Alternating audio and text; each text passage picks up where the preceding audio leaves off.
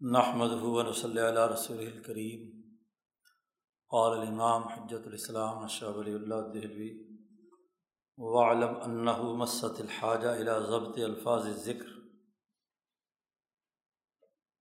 یہ اباب الاحسان کا دوسرا باب چل رہا ہے۔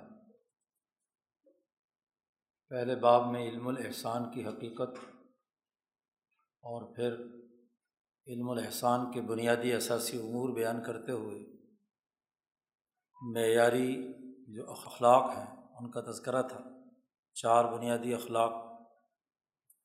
تو اعمال کے نتیجے میں وہ اخلاق پیدا ہونا چاہیے۔ اور جن لوگوں میں پیدا نہیں ہوتے، انہیں کمی محسوس ہوتی ہے۔ تو اس کمی کا علاج ذکر اذکار ہے۔ ذکر کے ذریعے سے اعمال کے اخلاق انسان کے اندر پیدا ہوتے ہیں۔ تو یہ دوسرا باب اذکار سے متعلق ہے۔ اس میں سب سے پہلے سات حدیثیں لا کر ذکر کی اہمیت بیان کی ہے کہ کیسے ذکر اللہ انسانی زندگی کے اندر تغیر و تبدل کا باعث ہوتا ہے۔ یوں تو بے شمار احادیث ہیں، لیکن سات منتخب احادیث پیچھے شروع میں بیان کر دی۔ اور اس کے بعد بڑی اصولی بات، ذکر اذکار سے متعلق تمام احادیث کے حوالے سے یہاں سے اب بیان کرتے ہیں۔ اور اس میں دوسرا علمی قاعدہ اور ضابطہ یہ بیان کر رہے ہیں کہ ذکر اللہ اللہ کا نام لینا ہے۔ تو اللہ کا نام کن الفاظ کے ساتھ لیا جائے؟ کسی بھی قانون اور سوسائٹی کے اجتماعی نظام کو تشکیل دینے کے لیے یہ بھی ضروری ہے کہ وہ الفاظ اور وہ بنیادی ساخت سیوں کی متعین کر دی جائے، جس میں کسی بھی درجے کا کوئی ابہام ہو۔ پیچھے ایک بحث میں شاہ صاحب نے واضح کیا تھا کہ ذات باری تعالیٰ کے ساتھ انسان کا تعلق خالق و مخلوق کا رشتہ ہے۔ اب خالق کا نام لینا ہے تو نام لینا بڑے احتیاط سے ہوگا۔ ایسے الفاظ کا انتخاب جو کہیں شان خدا بندی کے خلاف ہو تو وہ بھی مناسب نہیں ہے۔ اور ایسے الفاظ کہ جو کسی نہ کسی درجے میں الحاد پیدا کرنے کا سبب ہوں، انحراف پیدا کرنے کا سبب ہو وہ بھی نہیں ہونے چاہیے۔ تو سب سے محفوظ راستہ یہ ہے کہ جن الفاظ کے ساتھ اللہ کو یاد کیا جائے، اس کی تعریف یا تصویر و تحمید بیان کی جائے، وہ متعین کر دیے جائیں۔ کیونکہ ہر آدمی اس اعلیٰ درجے پہ ذات باری تعالیٰ کی عظمت اور حیبت و جلال پیدا نہیں کر سکتا اپنے اندر۔ اور جذبات کے اظہار اور الفاظ کے بیان میں احتیاط کا پہلو ہر آدمی نہیں کر سکتا۔ البتہ جو مخصوص لوگ ہیں، اونچے درجے کے اولیاء اللہ ہیں، انبیاء ہیں، ظاہر ہے کہ ان کو اس عظمت کا احساس ہے۔ اور وہ اس کے مطابق الفاظ کا انتخاب کر سکتے ہیں۔ لیکن سسٹم وہ ہوتا ہے کہ جس میں ہر عام و خاص دو ٹوک انداز میں اس پر عمل کر سکے، اس کو اتنی عقل نہ بھی ہو تو اس کے لیے سیدھا اور صاف راستہ یہ ہے کہ وہ طے شدہ جو امور ہیں انہیں کو سر انجام دے تاکہ کہیں اس سے کہیں کوتاہی نہ ہو جائے۔ جیسا کہ دنیا بھر میں ایک دستور ہے کہ بادشاہوں یا حکمرانوں کو ایک مخصوص آداب اور پروٹوکول کے ساتھ یاد کیا جاتا ہے۔ اب جو تو سمجھدار لوگ ہیں، ان کو تو پروٹوکول رٹانے کی ضرورت نہیں ہے۔ وہ تو خود بخود ہی اپنے جذبے سے کیا ہے، جو بھی اس وقت کی صورتحال ہوتی ہے، الفاظ کا انتخاب کر سکتے ہیں۔ لیکن عام طور پر دنیا بھر میں حکمرانوں کے لیے پروٹوکول جاری کیا جاتا ہے۔ آداب کا عملی طریقہ بھی اور آداب کن الفاظ کے ساتھ ادا کرنا۔ وہ اپنے خیال میں ہاں جی یا اپنی زبان یا اپنے لہجے میں تعریف کر رہا ہو، لیکن بادشاہ سلامت سمجھے کہ یہ تو پتہ نہیں، گالیاں دے رہا ہے مجھے۔ کیونکہ ہر زبان میں مختلف الفاظ ہاں جی مختلف انداز میں استعمال ہوتے ہیں۔ تو اب شہنشاہ مطلق کے دربار میں ایک بندہ اپنے اندر اخلاق پیدا کرنے کے لیے، اپنے اعمال کو ڈسپلن میں لانے کے لیے ارادہ کرتا ہے۔ تو اس کے لیے ضروری ہے کہ شہنشاہ مطلق کے دربار میں ایک ایسے الفاظ کا ذخیرہ ہونا چاہیے کہ جو اس کے شایان شان بھی ہوں، اس کی شان میں کوئی کوتاہی بھی نہ ہو۔ اور ہر قسم کی غلطی یا کوتاہی سے بالکل پاک ہونا۔ اس کے لیے شاہ صاحب نے نبی اکرم صلی اللہ علیہ وسلم کی جو احادیث کا ذخیرہ جمع کیا ہے، اس کا ایک بڑا جامع خلاصہ شاہ صاحب نے بیان کیا ہے۔ یہ شاہ صاحب سے پہلے کسی نے نہیں اس طرح اس پر گفتگو کی۔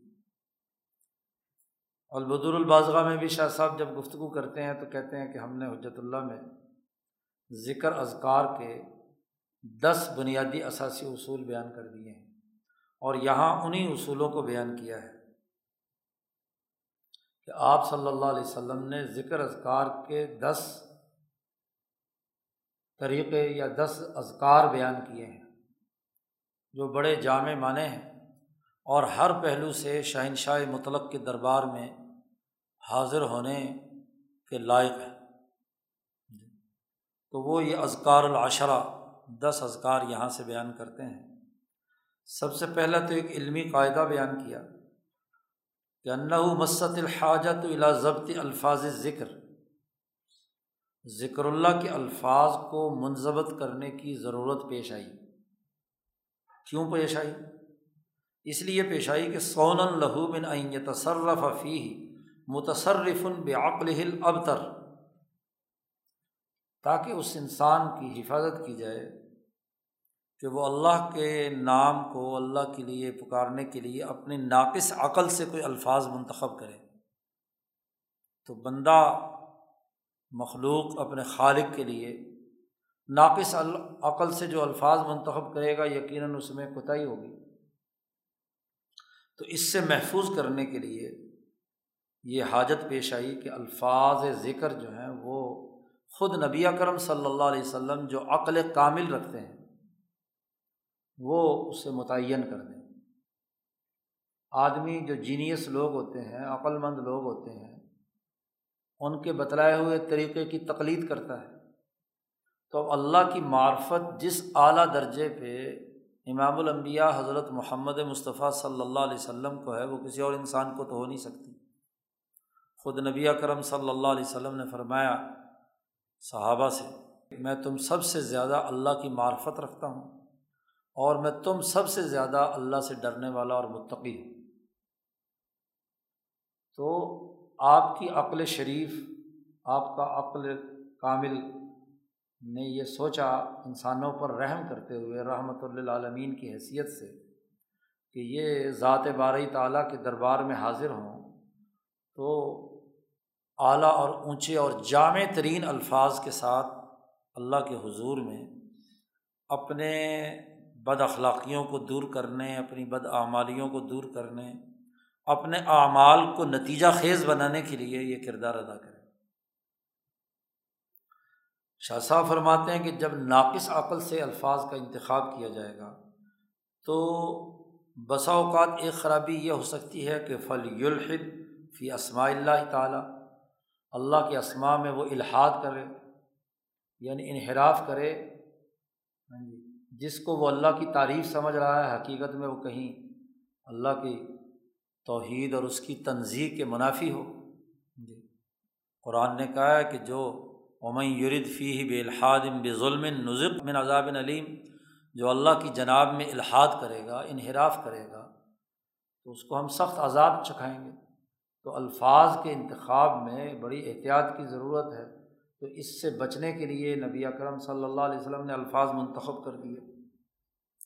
یا یہ کہ عظمت تو ہو ان الفاظ میں، ذکر میں، لیکن وہ اللہ کے شایان شان اور مقام کے مطابق نہ ہو۔ وہ عام لوگوں کے کے لیے بھی وہ الفاظ بولے جائیں اور وہی الفاظ ذات باری تعالیٰ کے لیے بولے جائیں تو شان جو شہنشاہ مطلق کی ہے، اس سے کم تر درجے میں ہوں۔ برائی تو نہ ہو، غلط جملے تو نہ ہوں، لیکن مقام کا ہاں جی حق ادا نہ کیا جائے۔ یہ دراصل اشارہ ہے اس بات کی طرف کہ وما قدر اللہ حق کا قدر ہی قرآن حکیم نے کہا ہے کہ ان لوگوں نے اللہ کا جو مقام اور مرتبہ ہے، اس کی قدر نہیں کی۔ جیسا کہ اس کے قدر کرنے کا حق تھا۔ تو دونوں چیزیں خراب ہیں۔ دونوں چیزوں میں اللہ پاک نے واضح طور پر قرآن حکیم میں کہ اللہ کے ناموں میں الحاد کرنا، انحراف کرنا اور یا اللہ کے شان اور مرتبے کے مقام سے گرا کر الفاظ بولنا، یہ دونوں باتیں جو ہیں، یہ ٹھیک نہیں ہیں۔ اس لیے ضرورت پیش آئی کہ وہ اذکار جن کے ذریعے سے انسان میں اعلیٰ اخلاق پیدا ہوں وہ الفاظ بھی منظمت کر دیے جائیں اور وہ بھی ایک ضابطے کے تحت آ جائیں۔ شاہ صاحب فرماتے ہیں وہ عمدہ ما سنفی حاضل باب عشرت و اذکار اس باب میں نبی اکرم صلی اللہ علیہ وسلم کے جو مصنون اذکار ہیں، عمدہ ترین، وہ دس ہے فیق الواحد سر لئی صفی غیری ہی ان دس کی الگ الگ خصوصیت یہ ہے کہ ہر ایک ذکر میں ایک ایسا راز پوشیدہ ہے، ایک ایسی معنویت اور ایسی ایک جان اور ایک چاہت اور عشق ہے کہ جو اس کے علاوہ کسی دوسرے ذکر میں نہیں، باقی نو میں نہیں۔ ہر ایک ایک یونیک خصوصیت لیے ہوئے دس کے دس جو ہیں تل کا عشرت الکاملہ تو یہ دس اذکار جو ہیں، اپنے اندر ایک خاص خصوصیت رکھتے ہیں۔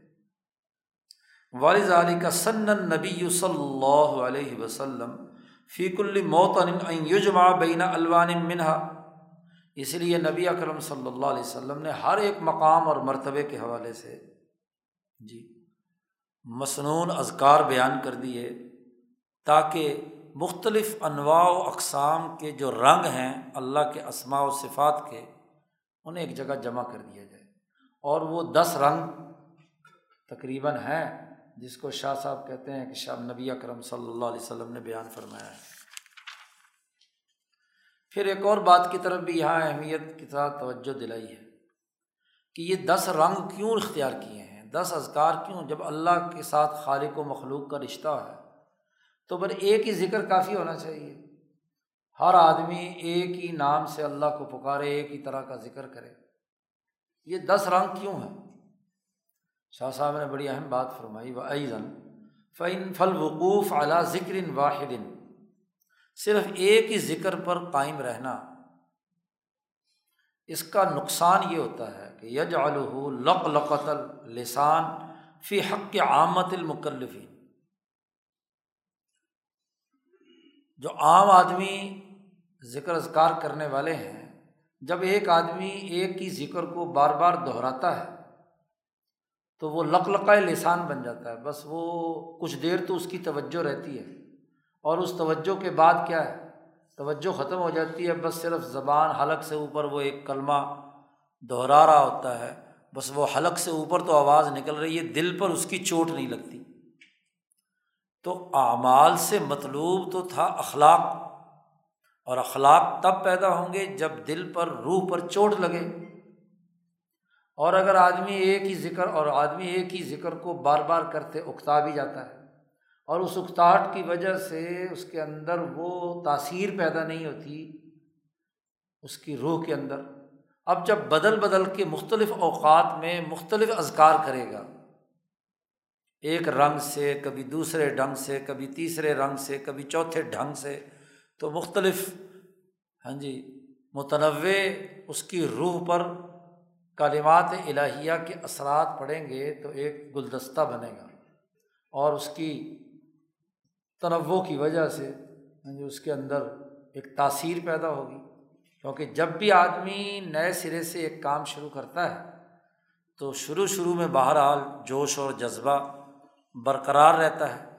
پھر چونکہ انسان بھی مختلف طرح کے ہیں، کسی کو بسا اوقات ایک ذکر میں زیادہ لذت ملتی ہے تو اس کو بار بار کرنے میں اسے مزہ آتا ہے تو وہ وہ کر لے جس کو دوسرے میں مزہ آتا ہے اسے کر لے۔ ہاں جی افراد اور اقسام مختلف متنوع ہو سکتی ہیں تو اس کی بنیاد پر جس کو جس سے فائدہ ہو۔ اور پھر شاہ صاحب کہتے ہیں ول انتقال و ممبازہ الا بازن قانونی نظام میں کام کروانے والے سے کام بدل بدل کر کروایا جائے۔ تو اس کے نتیجے میں اس کو اس کا احساس بھی ہوتا ہے اور اس سے فائدہ بھی زیادہ ہوتا ہے۔ کہتے ہیں جب ایک ذکر سے دوسرے ذکر پہ آدمی جاتا ہے تو اس کے نفس کو تنوع ہوتا ہے، یہ نفس اس کا کیونکہ ٹریک جیسے ہی چینج ہوگا تو ایک نئی چیز آئے گی تو دل متوجہ ہوگا۔ تو مقصد تو نفس کے اندر اخلاق اور ملاقات پیدا کرنا ہے۔ اور پھر ایک اور بات بھی ہے۔ کہ بسا اوقات ایک آدمی ذکر کرتے کرتے اس پر غفلت طاری ہو جاتی ہے۔ تو جیسے ہی دوسرا ذکر شروع ہوتا ہے، تو اچانک وہ غفلت سے جاگتا ہے۔ یوگ الوسنان جو سویا ہوا ہے، غفلت میں ہے، تو اس کو جگانے کے لیے بھی کیا ہے۔ بسا اوقات لا الہ الا اللہ کا ذکر زیادہ دیر ہو جائے تو لوگ اسی کے اندر، تو جیسے ہی ٹریک چینج ہوتا ہے، تو پھر دوبارہ ہوش میں آتے ہیں کہ ہاں بھی اب تو کیا ہے۔ اور بعض بے ہوش ایسے ہوتے ہیں کہ انہوں نے آگے دیکھا ہی نہیں ہوتا ابھی آگے ذکر کہاں جا چکا ہے۔ وہ پیچھے اپنے دھن میں لگے ہوئے ہیں۔ لق لقت السان جاری ہے۔ تو یہ جو ٹریک چینج کرنا ہے، یہ بھی آدمی کو کیا ہے؟ جگا دیتا ہے۔ یو قزل وسنان اس لیے شاہ صاحب کہتے ہیں کہ یہ دس مختلف رنگوں کے ذکر اللہ تبارک و تعالیٰ نے نبی اکرم صلی اللہ علیہ وسلم کے ذریعے سے انسانیت کے لیے منظمت کر دیے۔ کون کون سے ذکر ہیں؟ منہا، شاہ صاحب فرماتے ہیں سب سے پہلا ذکر جو ہے، ذکر جو کلمات ذکر میں سے پہلا ذکر ہے سبحان اللہ نبی کرم صلی اللہ علیہ وسلم نے جو ذکر انسانوں کے لیے، مسلمانوں کے لیے متعین فرمائے ہیں ان میں پہلا ذکر سبحان اللہ ہے۔ شاہ صاحب فرماتے ہیں کہ چونکہ ہر ذکر کی اپنی ایک حقیقت ہے ایک ذکر کرنے والے کو جب تک اس الفاظ کی حقیقت معلوم نہ ہو، تو اس سے اس کی روح کو تنبی نہیں ہوتی، وہ ملکہ حاصل نہیں ہوتا۔ شاہ صاحب فرماتے ہیں اس ذکر کی حقیقت ہے۔ تنظیح ہو انل ادناسی ولعیوبی و نقائص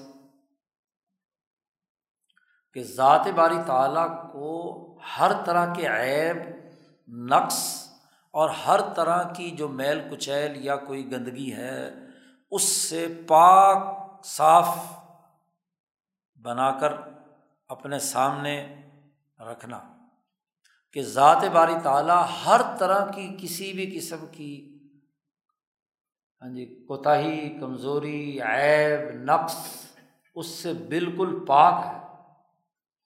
کسی بھی قسم کی کوئی ادنا شائبہ، کوئی عیب کا، نقص کا، کمزوری کا ذات باری تعالیٰ میں نہیں ہے، یہ اس کی حقیقت ہے۔ جب انسان یہ جملہ ادا کرے سبحان اللہ، تو اس کو اس حقیقت کا ادراک ہونا چاہیے کہ میں یہ گویا کہ کہہ رہا ہوں کہ ذات باری تعالیٰ ہر قسم کے نقائص اور عیوب سے پاک ہے، میل کچیل سے پاک ہے، بالکل صاف، شفاف، ایسا لطیف ذات باری تعالیٰ جو اللہ سمد لم یلد ولم یولد۔ تو سبحان اللہ کا جملہ کہنا دراصل ذات باری تعالیٰ کو ہر قسم کے عیوب سے پاک سمجھنا ہے۔ اب یہ حقیقت اس کے اندر جاگوزی ہونی چاہیے۔ ایک انسان جب بھی اللہ کے ساتھ تعلق قائم کرتا ہے، علم الاحسان کے تحت اعمال سے وہ اپنے اندر اخلاق پیدا کرنا چاہتا ہے، تو اس کا آغاز سبحان اللہ سے ہونا چاہیے۔ اسی لیے نماز کی ابتدا سبحان اللہ اب حمد کا اور رقو اس کی ابتدا سبحان ربی العظیم۔ جی سجدے کی ابتدا سبحان ربی العلیٰ تو تین ہی بنیادی، پیچھے آپ نے نماز میں پڑھا تھا کہ نماز کے تین بنیادی رکن۔ اصل تین عمل ہے، قیام رکو اور سجود۔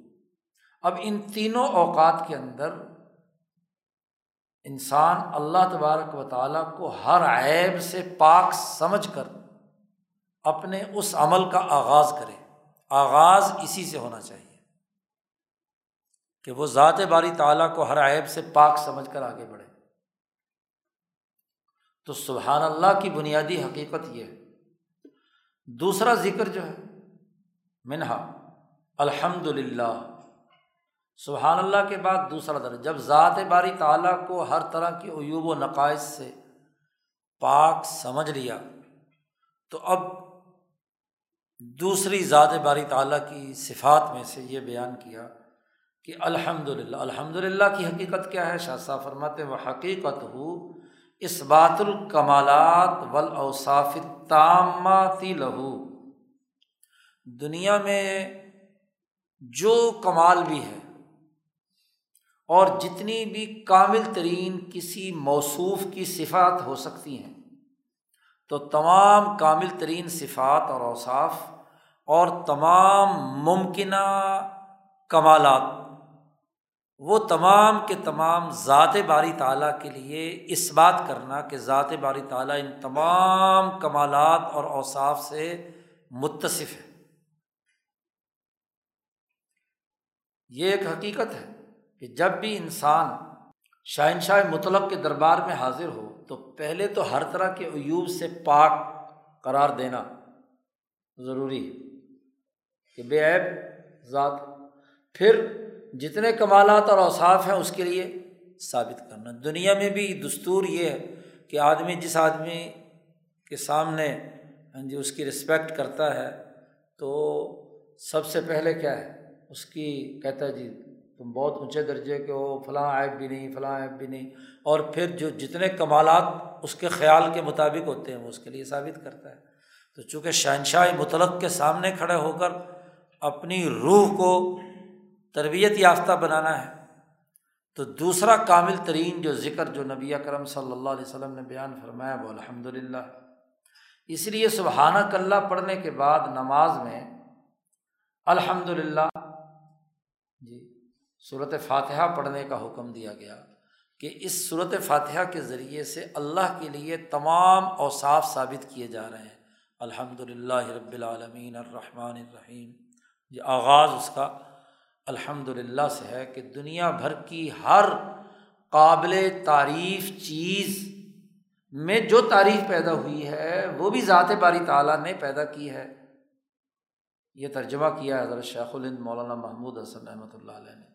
الحمد للہ کی تفصیلی حاشیے پر حضرت نے بڑی جامع بات بیان کی ہے کہ جب دنیا میں کوئی بھی انسان کسی بھی چیز کی تعریف کرتا ہے تو دراصل اس کے بنانے والی ذات ذات باری تعالیٰ کی تعریف کر رہا ہوتا ہے۔ وہ تعریف ذات باری تعالیٰ ہی کی ہو رہی ہے۔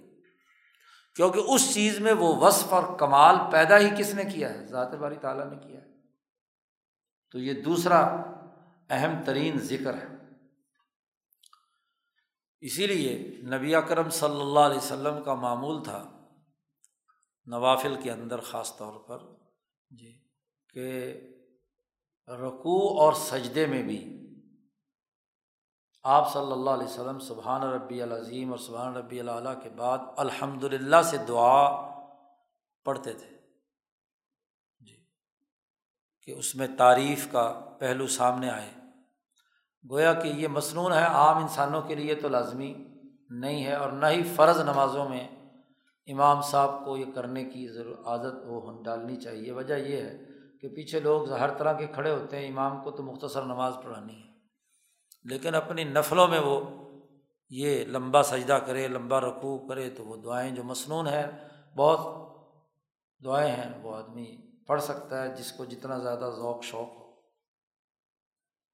شاہ صاحب فرماتے ہیں کہ یہ دونوں کلمے اگر اکٹھے جمع ہو جائیں فیض تما عطافی کلیمتن واحد اگر سبحان اللہ الحمد للہ یہ دونوں جملے اگر اکٹھے ہو جائیں تو کانت افسح تعبیر عن معرفت الانسانی بربی ہی تو یہ بڑی فصیح و بلیغ تعبیر ہے اس حقیقت کو بیان کرنے کے لیے کہ انسان کو اپنے رب کی معرفت حاصل ہو گئی۔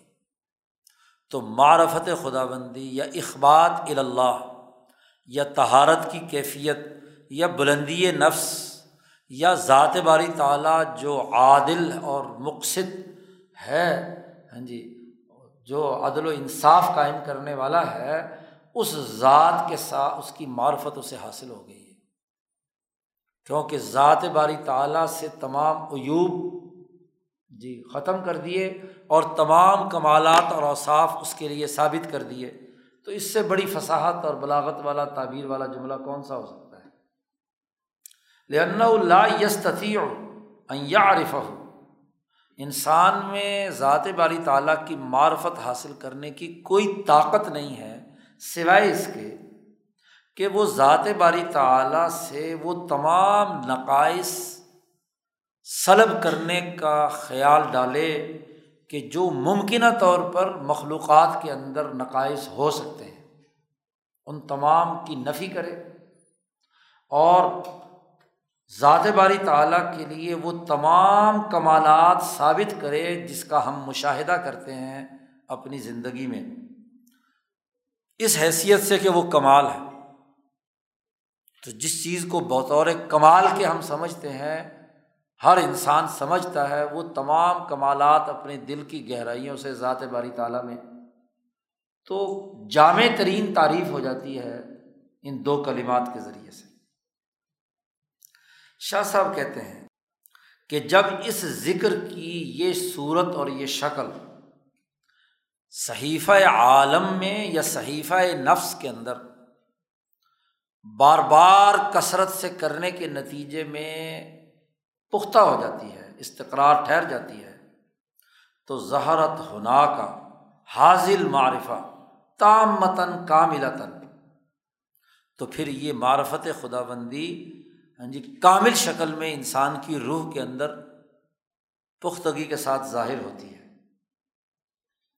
اور اسی وقت انسان کے اندر اس ذات باری تعالیٰ کے اسم کی ساتھ جی سبوغ کا فیضان یعنی انسانی روح پختگی کی طرف اس کے اندر جو کمیاں، کوتاہیاں ہیں، وہ دور ہوتی ہیں۔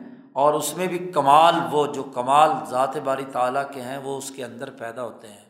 اللہ سخی ہے تو یہ سخی ہوگا، وہ عادل ہے تو یہ عادل ہوگا، وہ ودود ہے تو یہ محبت کرنے والا ہوگا، وہ خبیر ہے تو یہ باخبر ہوگا، وہ حکیم ہے تو یہ حکمت والا ہوگا، وہ علیم ہے تو یہ علم والا ہوگا۔ تو وہ اخلاق ذات باری تعالیٰ کے جتنے کمالات اللہ کے لیے ثابت کیے ہیں جب انسان کو اس سے پوری مہارت حاصل ہو جاتی ہے، تو انسان کے اندر تخلق و اخلاق اللہ جو صوفیہ نے کہا ہے کہ اللہ کے اخلاق اپنے اندر پیدا کرو، تو وہ اخلاق پیدا ہوتے ہیں۔ شاہ صاحب کہتے ہیں، یہ جو میں نے ابھی بات بیان کی ہے کہ یہ دونوں کلمے جمع ہو جائیں، تو یہ بہت کامل بات ہے۔ اس معنی کی طرف خود نبی اکرم صلی اللہ علیہ وسلم نے اپنی اس حدیث میں بھی اشارہ کیا ہے۔ آپ صلی اللہ علیہ وسلم نے ارشاد فرمایا کہ تصویر و نصف المیزان۔ سبحان اللہ کہنا، یہ میزان کے ترازو کا آدھا حصہ ہے۔ والحمد للہ یم اور الحمد للہ کہنا، اس پورے میزان کو بھر دیتا ہے۔ جی۔ دونوں جملے مل کر میزان کو یعنی آدھا میزان یہ ہے کہ جب ذات باری تعالیٰ سے نقائص دور کیا اور آدھا میزان یہ ہے آدھا پلڑا یہ ہے جس نے اسے بھر دیا جو الحمد للہ اللہ کے کمال۔ تو اس حدیث میں اشارہ کیا ہے۔ اسی طرح وہ حدیث جو بخاری شریف کے آخر میں آتی ہے کہ وہاں جو بخاری ترمزی مسلم تمام حدیث کی کتابوں میں ہے کہ سبحان اللہ و حمد ہی ان کو حضور نے فرمایا کہ کلی متن خفیفتاً علسانی زبان پر ادا کرنا بہت آسان ہے اور ثقیلتاً ثقیلتاً فل میزانی اور میزان کے اندر بھاری ہے۔ اور حبیبتاً الرحمٰن، اور رحمان کو بہت محبوب ہیں۔ یہ اس حدیث میں بھی گویا کہ ان دونوں کلمہ کا سبحان اللہ اب ہی سبحان اللہ عظیم اور ایک دوسری حدیث میں اشارہ ہوا ہے کہ نبی اکرم صلی اللہ علیہ وسلم نے فرمایا کہ جس نے سبحان اللہ والحمد للہ یہ پڑھی سبحان اللہ العظیم و بحمد ہی پڑھا جملہ الفاظ اصل میں یہ ہیں، تو جنت میں ایک درخت اس کا لگ جاتا ہے۔ جی۔ غورست لہو نخلا۔ نخلا کھجور کو۔ کھجور کا ایک درخت لگ جاتا ہے۔ جنت میں باغوں میں سے باغ میں اضافہ ہو جاتا ہے۔ ترمزی کی روایت ہے۔ اور ایسے ہی ایک اور روایت میں ہے کہ جب کسی آدمی نے سبحان اللہ الحمد للہ یہ تیسرا کلمہ آگے بھی ذکر اذکار آ رہے ہیں، جس نے سو مرتبہ پڑھ لیا، تو حتت عنہ خطایا اس کے تمام گناہ جو ہیں وہ جھڑ جاتے ہیں۔ اگرچہ نبی کرم صلی اللہ علیہ وسلم نے فرمایا کہ سمندر، پورا سمندر جو تین بٹا چار ہے اس کو رائے عرض کا، اس کے اوپر آنے والا سارا جو نمکین جھاگ ہے، تو سمندری جھاگ سے بھی زیادہ ہی کیوں نہ گناہ ہوں جس نے سو مرتبہ یہ کلمات تیسرا کلمہ پڑھ لیا، تو اس کے وہ سارے گناہ جھڑ جاتے ہیں۔ یہ بھی بخاری اور مسلم کی حدیث ہے۔ اسی طرح ایک اور حدیث میں فرمایا کہ قیامت کے دن کوئی آدمی اس سے زیادہ افضل ذکر لے کر نہیں آئے گا۔ یہ دو جملوں پر مشتمل، سبحان اللہ و بحمد ہی اور یا سبحان اللہ الحمد للہ۔ اور آگے لا الہ اللہ کا ذکر بھی آ رہا ہے۔ اللہ احد القالا مثلا ذالک یا وہ آدمی جس نے اسی طرح سو دفعہ اسے پڑھا یا اس سے زیادہ پڑھا۔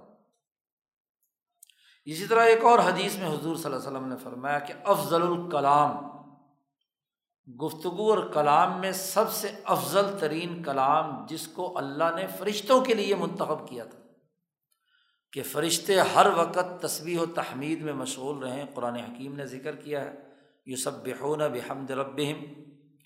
جی تو یہ تصویح و تحمید جو ہے فرشتوں کے لیے اللہ نے منتخب کیا ہے، تو افضل الکلام یہی ہے۔ اسی طرح نبی اکرم صلی اللہ علیہ وسلم نے ارشاد فرمایا،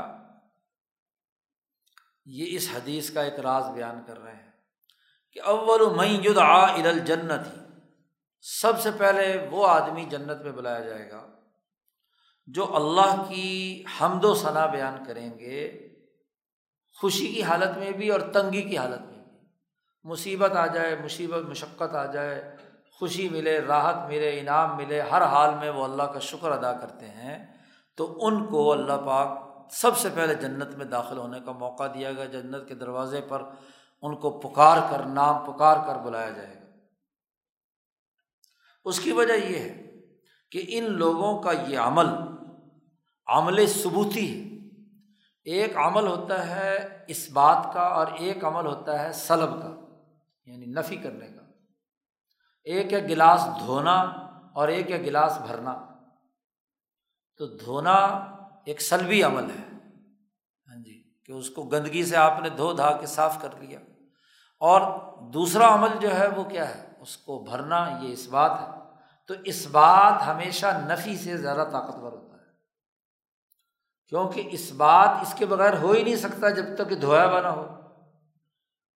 تو اس بات کے اندر جو چیز ثابت کی جا رہی ہے، اس کے علاوہ ہر چیز کی نفی خود بخود اس اس بات کے اندر شامل ہوتی ہے۔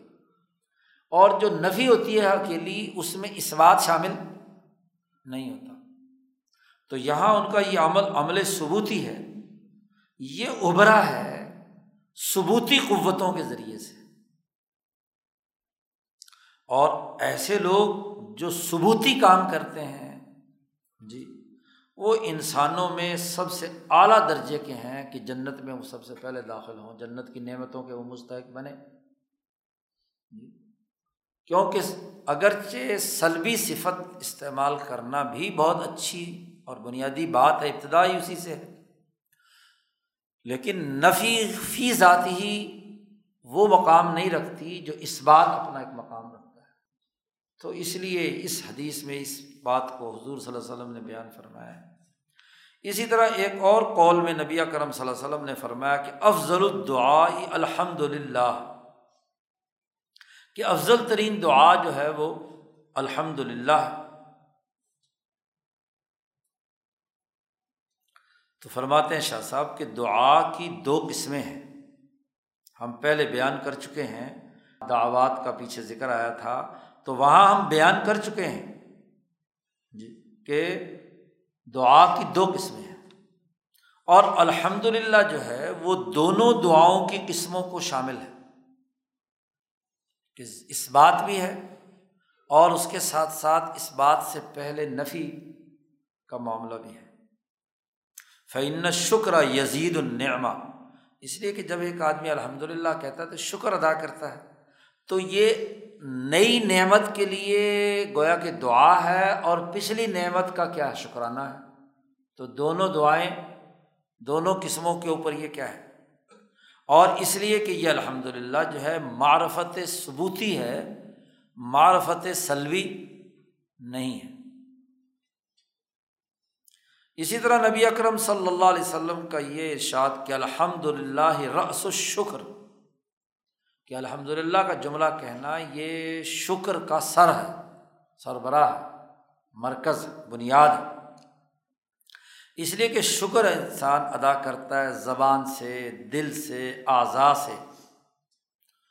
اور زبان، دل اور اعضا دونوں کی نمائندگی کرتی ہے۔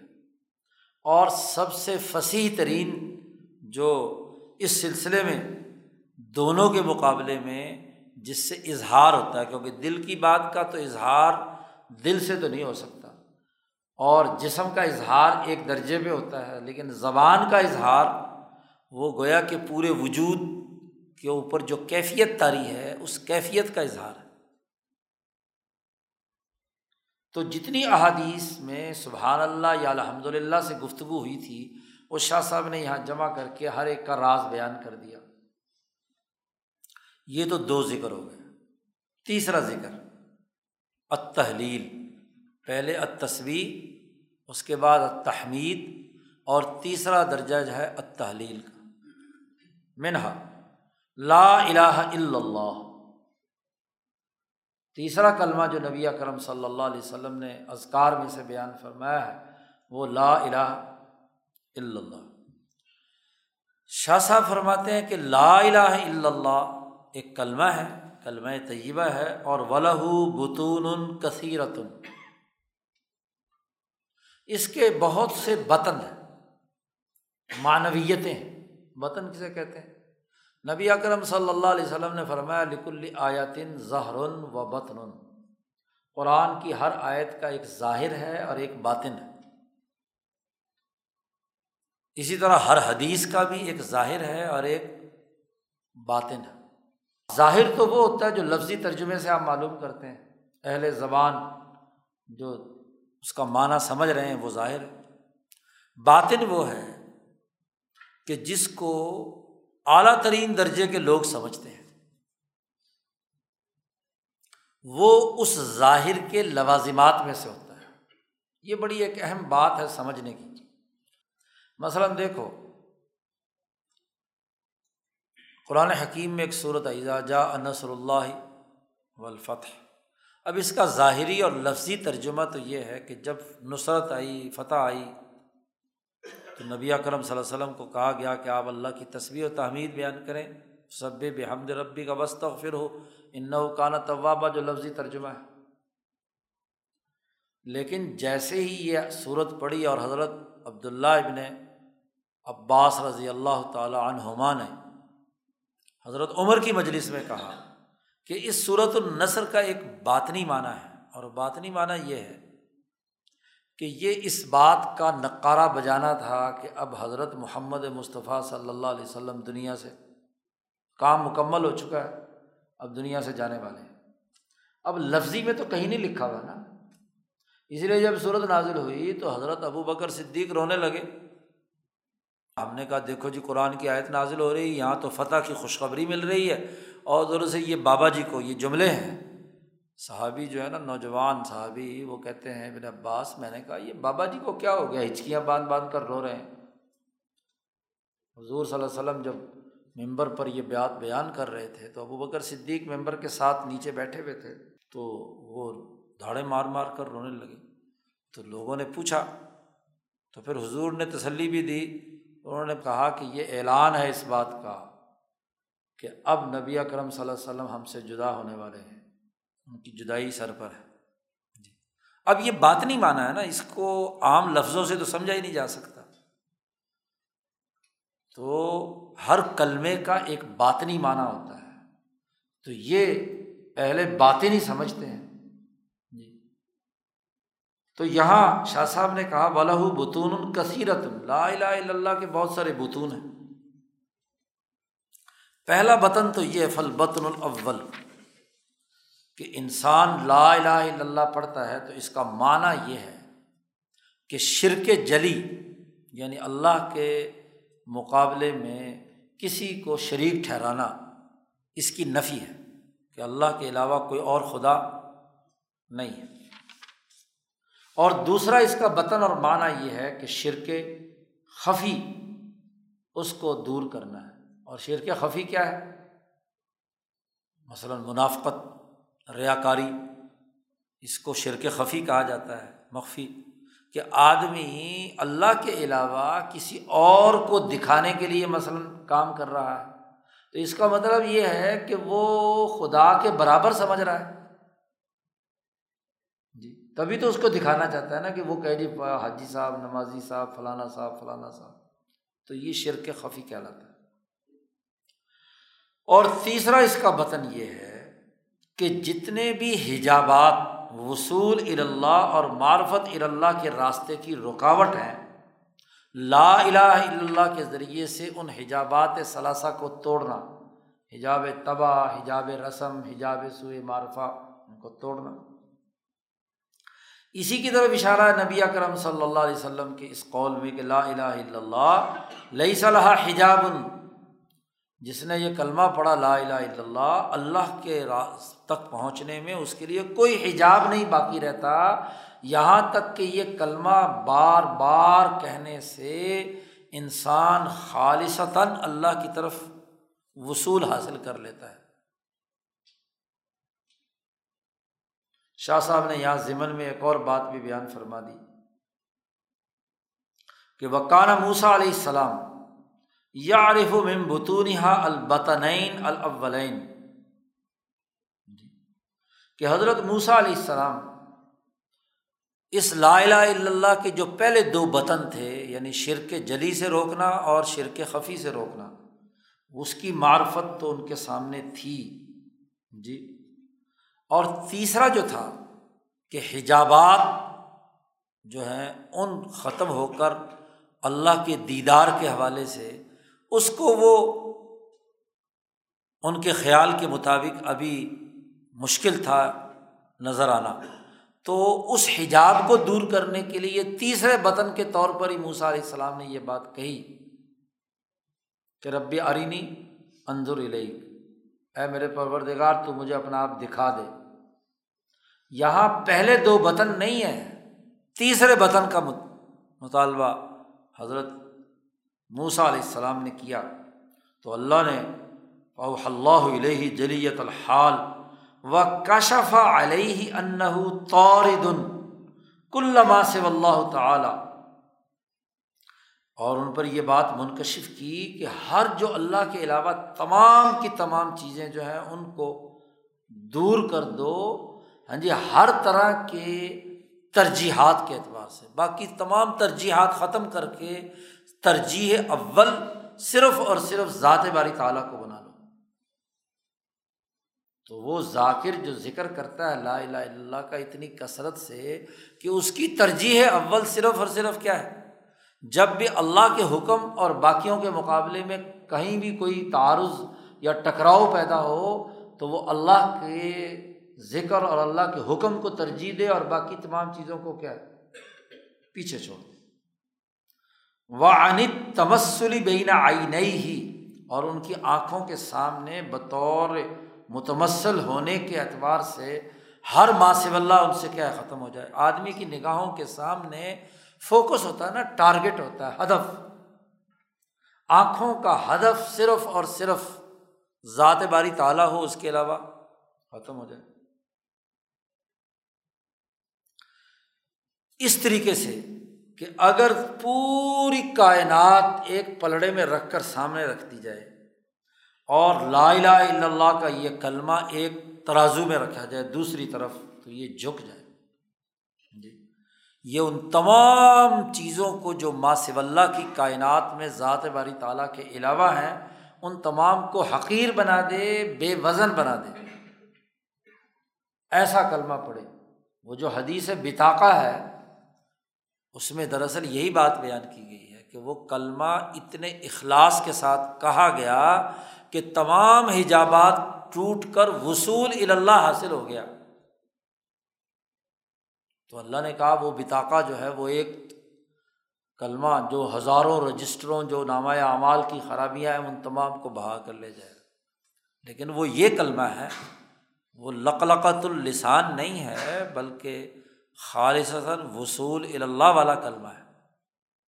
چاہے لمحے کے لیے کیوں نہ ہو۔ و تحلیلا یہ جو تحلیل ہے یعنی لا الہ الا اللہ۔ ما تفصیل اما لنفی لنفی ولسبات اس میں دونوں تفصیلات موجود ہیں۔ نفی بھی ہے اور اس بات بھی ہے۔ اسی لیے اس ذکر کا نام نفی اس بات بھی کہا جاتا ہے۔ لا الہ اور اللہ۔ کہ کوئی اور خدا نہیں ہے سوائے اللہ کے۔ وہ لہ لا شریک لہ لہ الملک و لہ الحمد و علاق الشعین قدیر۔ تو اس جس آدمی نے سو مرتبہ یہ پڑھا، تو نبی اکرم صلی اللہ علیہ وسلم نے فرمایا کہ یہ پڑھنے والا ایسے ہی ہے جس جیسے کسی نے دس غلام آزاد کر دیے۔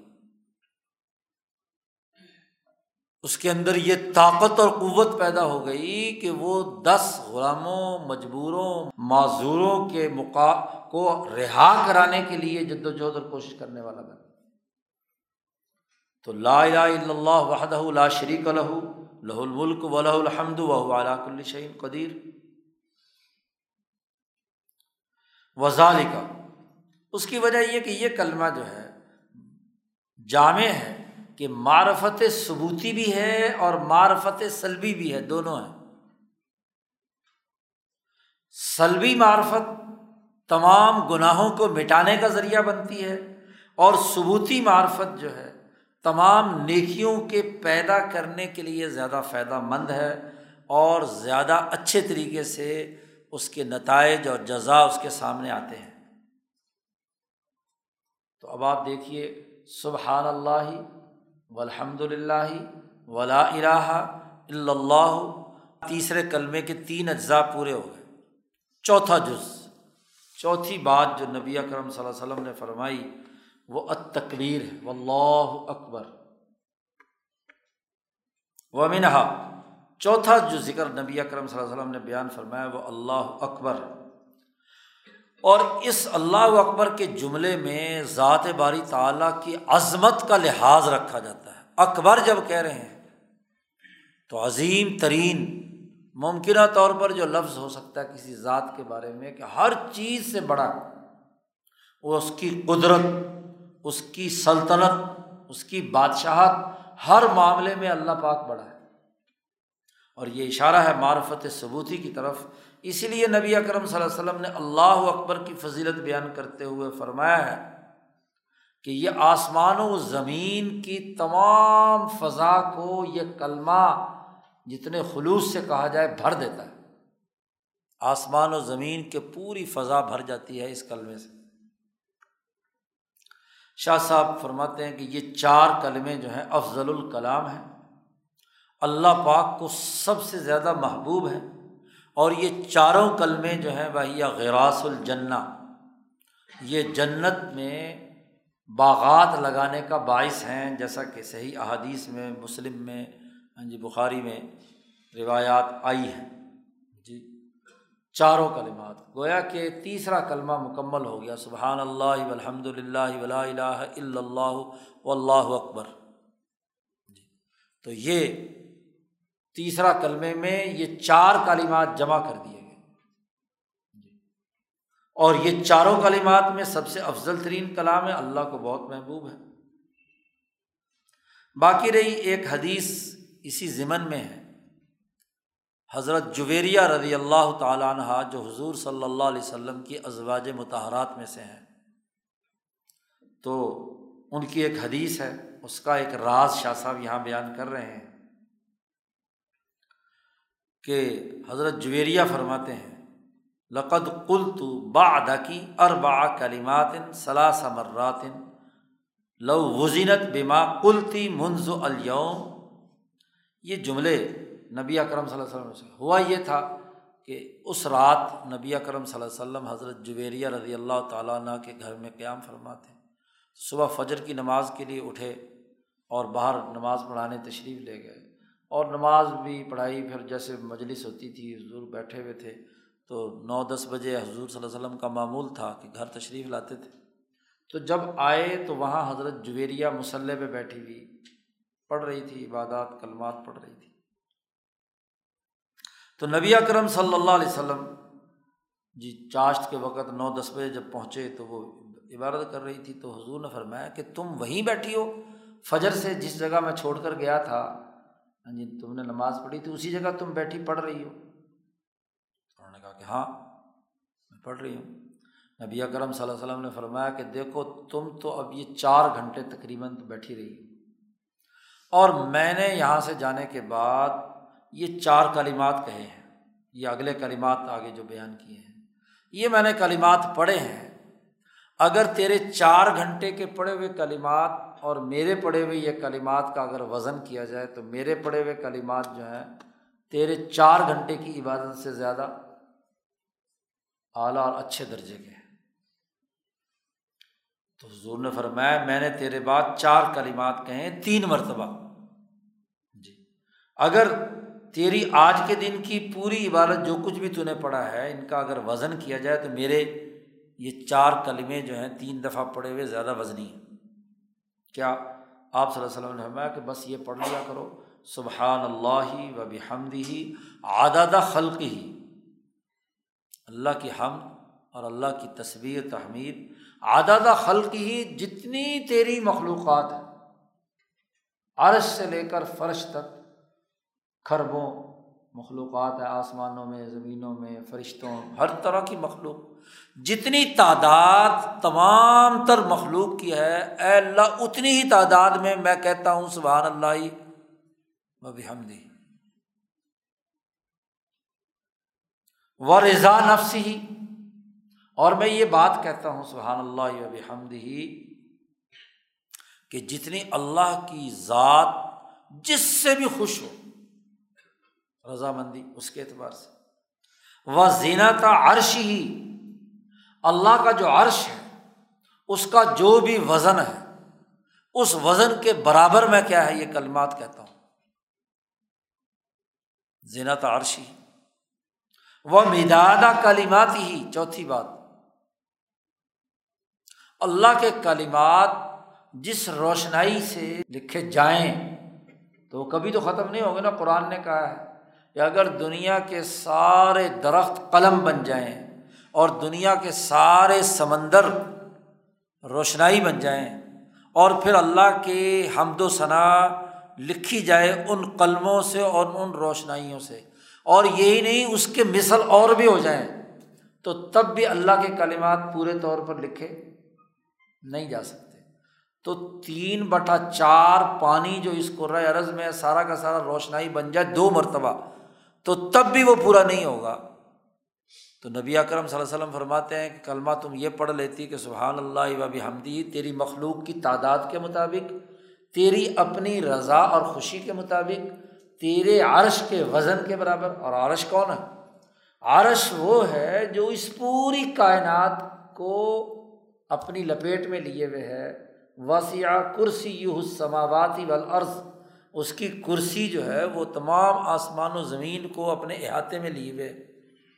تو اتنا تعداد میں سبحان اللہ و بحمدی اور تمام کلمات کی جو جتنی بھی روشنائی ہے اس کے برابر تو نبی اکرم صلی اللہ علیہ وسلم نے فرمایا کہ اگر تم یہ پڑھ لیتی تو یہ کلمہ جو میں نے پڑھا ہے، اگر تم یہ پڑھو تو تیرے چار گھنٹے کی عبادت سے زیادہ بھاری ہے، زیادہ وزنی اب اس حدیث کا راز شاہ صاحب کہتے ہیں، سر حدیث جویریا جویریا رضی اللہ تعالیٰ عنہ کی اس حدیث کا راز یہ ہے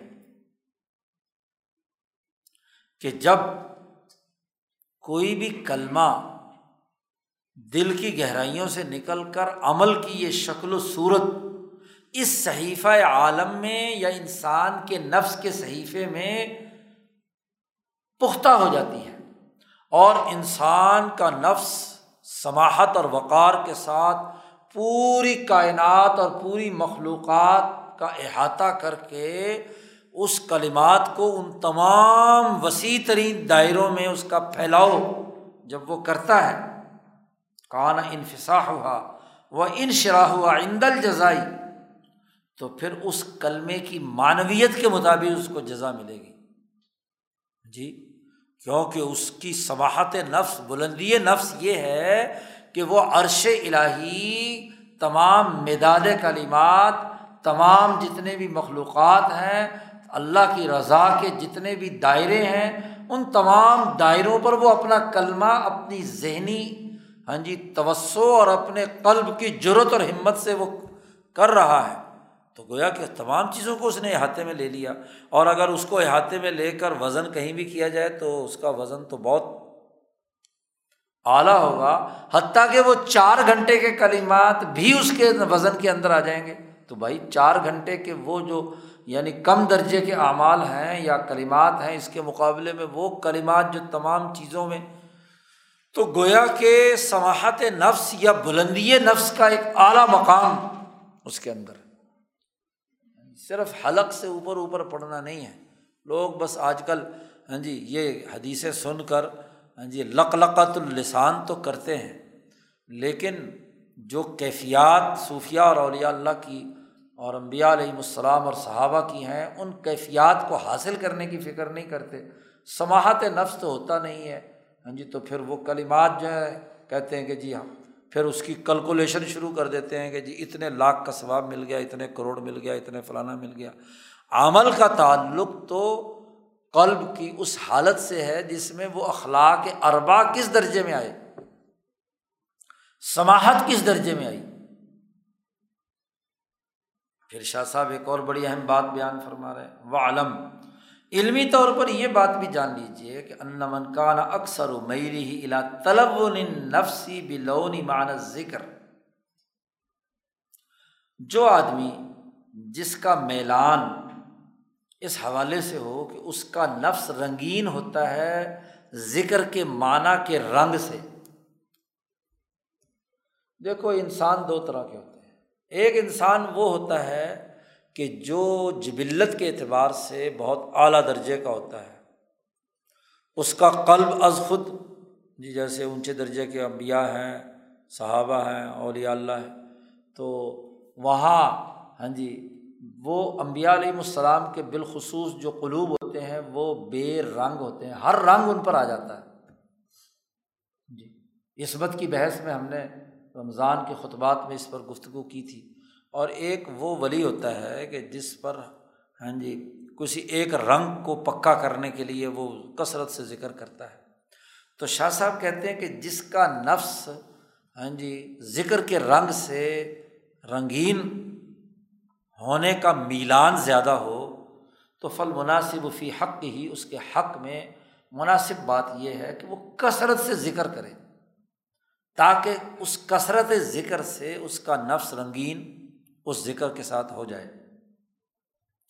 اور ومن کا نا اکثر میری ہی الا محافظت صورت العملی فی صحیفہ اور جس آدمی کا زیادہ تر میلان عمل کی شکل و صورت کی حفاظت کے ساتھ ہے، عدل کا خلق ہے، اس کی ایک عملی شکل ہے سواحت کی ایک عملی شکل ہے تہارت کی ایک عملی شکل ہے اخبات کی ایک عملی شکل ہے، اس کی صورت کی حفاظت کی طرف اس کا قلبی رجحان ہے، اس کی جبلت اور اس کی روح اس بات کا تقاضا کرتی ہے اور آخرت قیامت کے دن میں اس کے ظہور کے حوالے سے ہے۔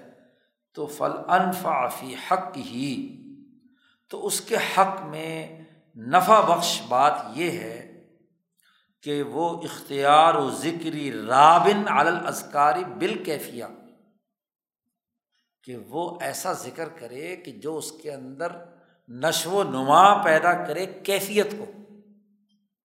بعض لوگ ہوتے ہیں ان کو ذکر کا رنگ تو آتا ہے لیکن کیفیت نہیں آتی، عشق نہیں پیدا ہوتا، رنگ نہیں چڑھتا۔ تو ان کو کیفیتیں پیدا کرنے والا ہاں جی ذکر اختیار کرنا چاہیے جس سے اس کے اندر کیفیت، جذب کی کیفیت پیدا ہو، عشق کی کیفیت پیدا ہو۔ ہاں جی اس کے اندر۔ تو دونوں طرح کے آدمیوں کو اس طرح کا ذکر اختیار کرنا چاہیے اور یہ افراد کے حالات کے مختلف ہونے کی وجہ سے ہاں جی اس کے اندر ہاں جی اس کا۔ اس لیے بسا اوقات جو پہلا فرد ہے، جو معنی ذکر کے رنگ کو سامنے رکھتا ہے، وہ وہ ذہین فتین آدمی ہوتا ہے جو معنی کو فوکس کرنے کی دماغ میں صلاحیت رکھتا ہے کہ وہ ایک چیز پر اٹک گیا تو بس پختہ ہو گیا، دماغ ادھر ادھر اس کا نہیں جا رہا۔ اور ایک وہ ہے جس کے اندر یعنی یکسوئی پیدا کرنا مشکل ہے، تو اس کو کیفیت کی طرف توجہ دینی چاہیے۔ اسی لیے مشائق جو ہیں، جب ذکر کرنے والے ذکر کرتے ہیں تو بسا اوقات ان کو قبض ہو جاتا ہے۔ ایک قبض وہ ہے جو حکیموں والی ہے اور ایک تصوف کے یہاں بھی اصطلاح ہے قبض کی کہ ان کی طبیعت کے اندر وہ جوش، جذبہ انقباز کی کیفیت ہوتی ہے، بنس طبیعت ہوتی ہے، کھلی نہیں ہوتی تو پھر ان کو وہ کوئی ایسا ذکر تلقین کرتے ہیں درمیان میں، کوئی عاشقانہ شاعری، کوئی اس طرح کے جملے پھڑکتے ہوئے جس سے ان کے اندر وہ کیفیت پیدا ہو، وہ قبض ٹوٹے۔ اور ان کی توجہ جو ہے وہ دوسری طرف ہو کر ذات باری تعالیٰ کے کسی نہ کسی عشق میں مبتلا ہو تو اس کے اثرات، کیفیات کے اثرات ہاں جی ظاہر ہوتے ہیں۔ اس لیے بعض لوگوں کو مشائق ایسے موقع پر عاشقانہ اشعار پڑھنے کی اجازت دے دیتے ہیں کہ شیخ سعدی کے اشعار ہیں اطار کے ہیں۔ یہ چشتی سلسلے کے بزرگوں کے یہاں جو عام طور پر یہ جو ہاں جی سما وغیرہ ہے، یہ اصل میں تو ان کے، اس قبض کو توڑنے کے لیے ہے۔ یہاں بغیر قبض کے پڑھتے رہتے ہیں نا۔ ہاں جی۔ تو حالانکہ یہ تو ایک طریقہ علاج تھا۔ اور طریقہ علاج اتنا ہی ہوگا جتنی ضرورت ہے۔ کیونکہ زیادہ ہی قبض ٹوٹ جائے تو پھر کام خراب کر دیے۔ ہاں جی۔ تو پھر موشن لگ جاتے ہیں۔ تو یہ جب بے وقوفوں کے ہاتھے کوئی چیز پڑ تو وہ ایسے ہی اس کا حال بیچاری کا اچھے خاصی بات کا کہیں سے بات کا پتنگڑ بنا لیتے ہیں کہ جی وہ لال شہباز کلندر کے یہاں ایک آدمی ناچ رہا تھا جی انہوں نے کہیں کوئی شعر کہا۔ ہاں جی میں رقصم میں رقصم۔ اب بھائی، ان کو، اس کو قبض تھی، اس کو قبض دور کرنے کے لیے ان کو رقص کروایا گیا۔ اب ہر ایک کو قبض ہے کوئی؟ جی پہلے تو قبض ثابت کرے پھر اس کو رقص کروائیں۔ تو یہ تو علاج کے طریقے ہیں۔ ہاں جی تو کوئی مسل کسی کو دینا پڑتا ہے، کسی کو کچھ دینا پڑتا ہے، یہاں ہر ایک کو ایک ہی ٹیکا لگائے رکھتے ہیں۔ اب جس دھرتی میں داتا گنج بخش ہیں، جس دھرتی میں خواجہ معین الدین اجمیری ہیں، جس دھرتی میں بہاؤ الدین ذکریہ ملتانی ہے وہاں شیخ ابو الحسن شاذلی ریسرچ سینٹر بنایا جا رہا ہے، جو مراکش کے رہنے والے ہیں۔ جی افریقہ کے۔ افریقیوں کے مزاج میں اور ہندوستانیوں اور پاکستانیوں کے مزاج میں زمین آسمان کا فرق ہے۔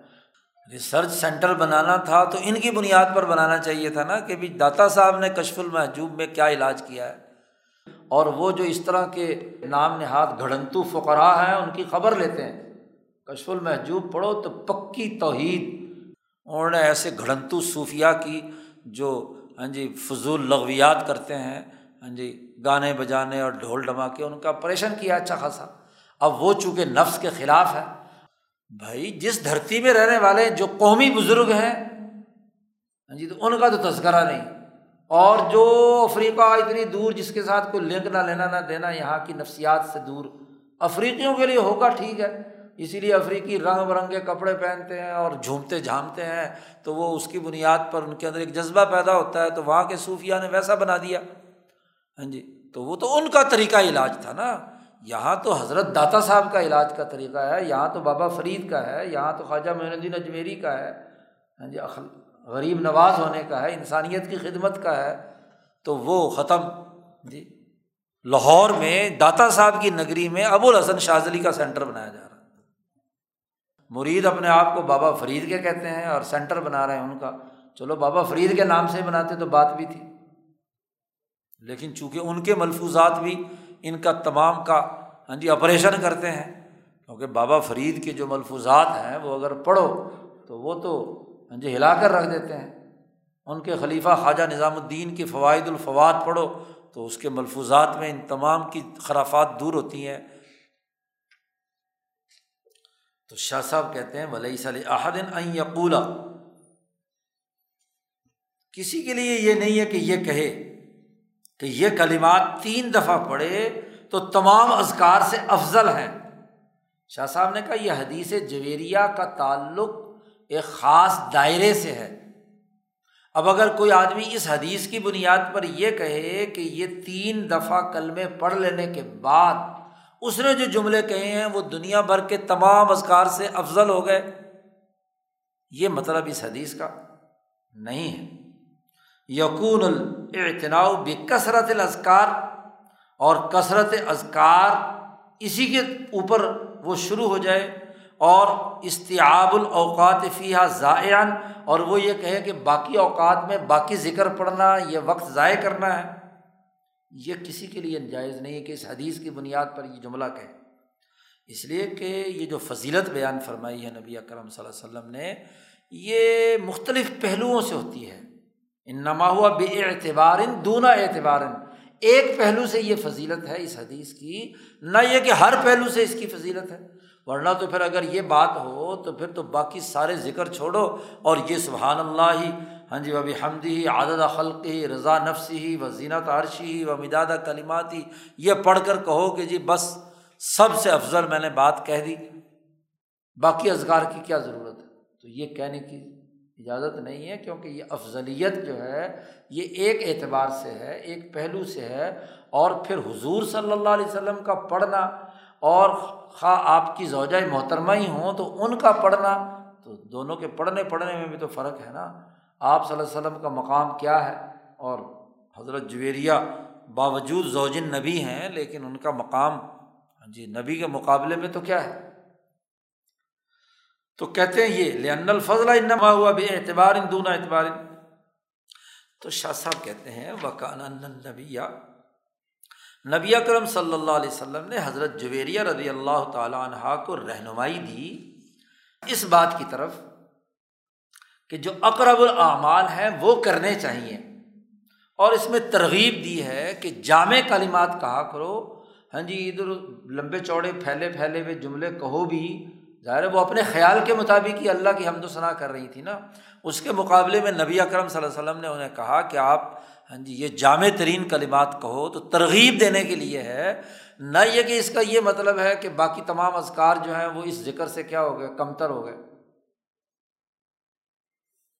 شاہ صاحب فرماتے ہیں، اس میں راز جی نبی اکرم صلی اللہ علیہ وسلم نے جو ذکر میں بیان فرمایا ہے کہ اللہ اکبر ساتھ شامل کر دیا اور یہ تمام الفاظ سب کے سب مل جائیں، اس کو مصنون عمل کہا یعنی تیسرا کلمے کے طور پر کہا، تو دراصل یہ نفس کو متنوع کرتا ہے اور چونکہ تینوں مختلف ہو گئے، سبحان اللہ الحمد للہ، ولا الہ الا اللہ و اکبر، تو مختلف رنگ جمع ہو گئے ایک تیسرے کلمے کے اندر۔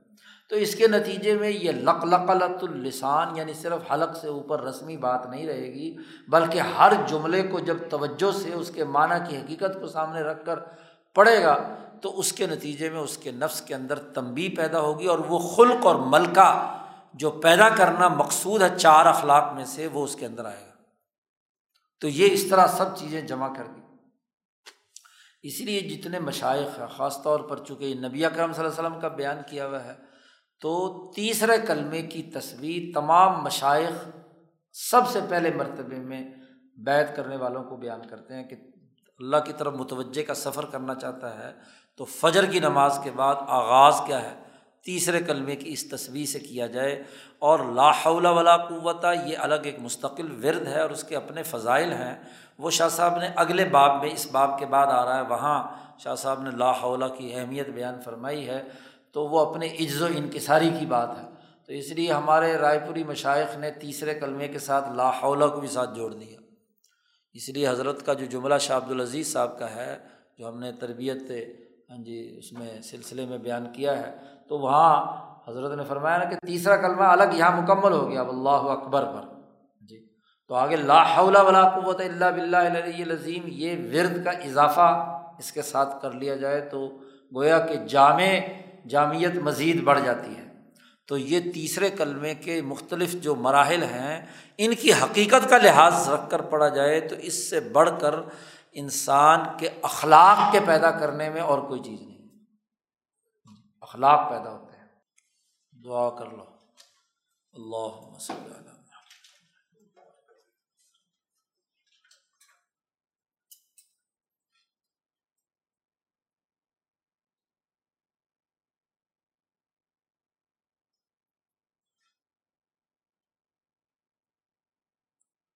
اجمائن